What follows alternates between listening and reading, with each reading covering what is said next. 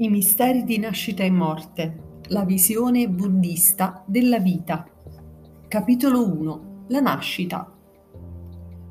Una pioggia compassionevole cade dappertutto, imparzialmente, bagnando le vaste distese della terra e portando nuova vita a tutte le piante e agli alberi, piccoli o grandi.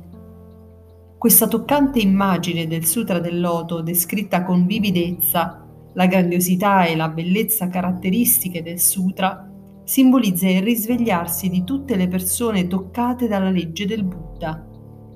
Nel contempo è un magnifico tributo alla esuberante diversità degli esseri umani e di tutte le altre forme di vita, senzienti e insenzienti.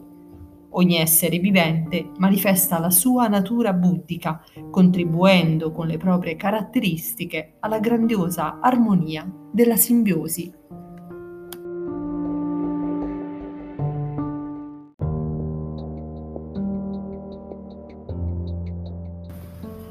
Il termine buddista origine dipendente indica questa natura simbiotica della vita, descritta anche da Goethe con le parole di Faust. Come nel tutto si armonizza ogni cosa, ognuna operando e vivendo nell'altra. Il buddismo spiega che nulla e nessuno esiste isolatamente.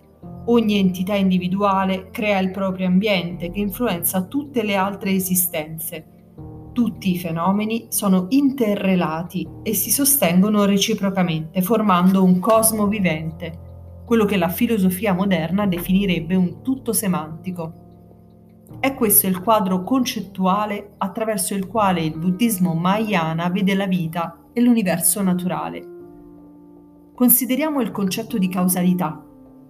Se, viste alla luce del principio di origine dipendente, le relazioni causali differiscono fondamentalmente dall'idea meccanicistica di causa ed effetto che secondo la scienza moderna domina il mondo naturale.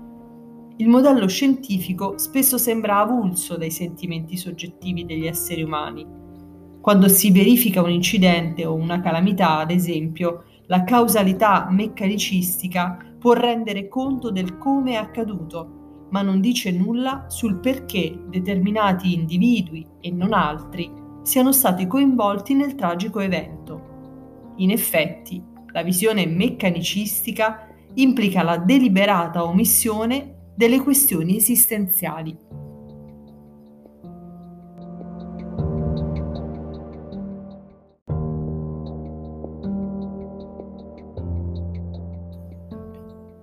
Al contrario, il più ampio concetto di causalità, definito dal buddismo, prende in considerazione l'esistenza umana e le sue dolorose incertezze. Nell'iniziale formulazione dei suoi insegnamenti, Shakyamuni spiega qual è la causa della vecchiaia e della morte. La nascita è la causa della vecchiaia e della morte. Questa enfasi sulla connessione e sull'interdipendenza sembrerebbe suggerire di primo acchito la svalutazione o addirittura l'allungamento dell'identità individuale. Ma le scritture buddiste approfondiscono la questione in un brano che dice sei tu il tuo maestro, chi altri potrebbe esserlo? Quando hai raggiunto il controllo di te stesso, hai trovato un maestro di raro valore. Un altro passo riporta quelle che sono considerate le ultime parole di Shakyamuni. Sii luce a te stesso dipendi da te stesso. Tieniti saldo alla legge, facendone una lampada e non dipendere da nient'altro.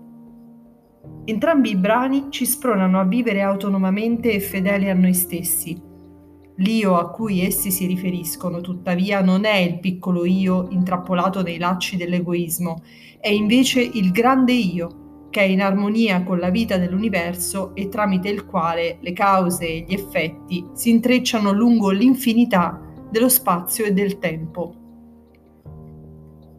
Analogo al sé unificatore e integrante che Carl Gustav Jung percepì nelle profondità dell'io, il grande io del buddismo esprime l'apertura e l'ampiezza di carattere che ci permettono di condividere le sofferenze di tutti gli esseri come se fossero le nostre il grande io cerca sempre di alleviare il dolore e di accrescere la felicità degli altri, qui e ora, in mezzo alle realtà della vita quotidiana.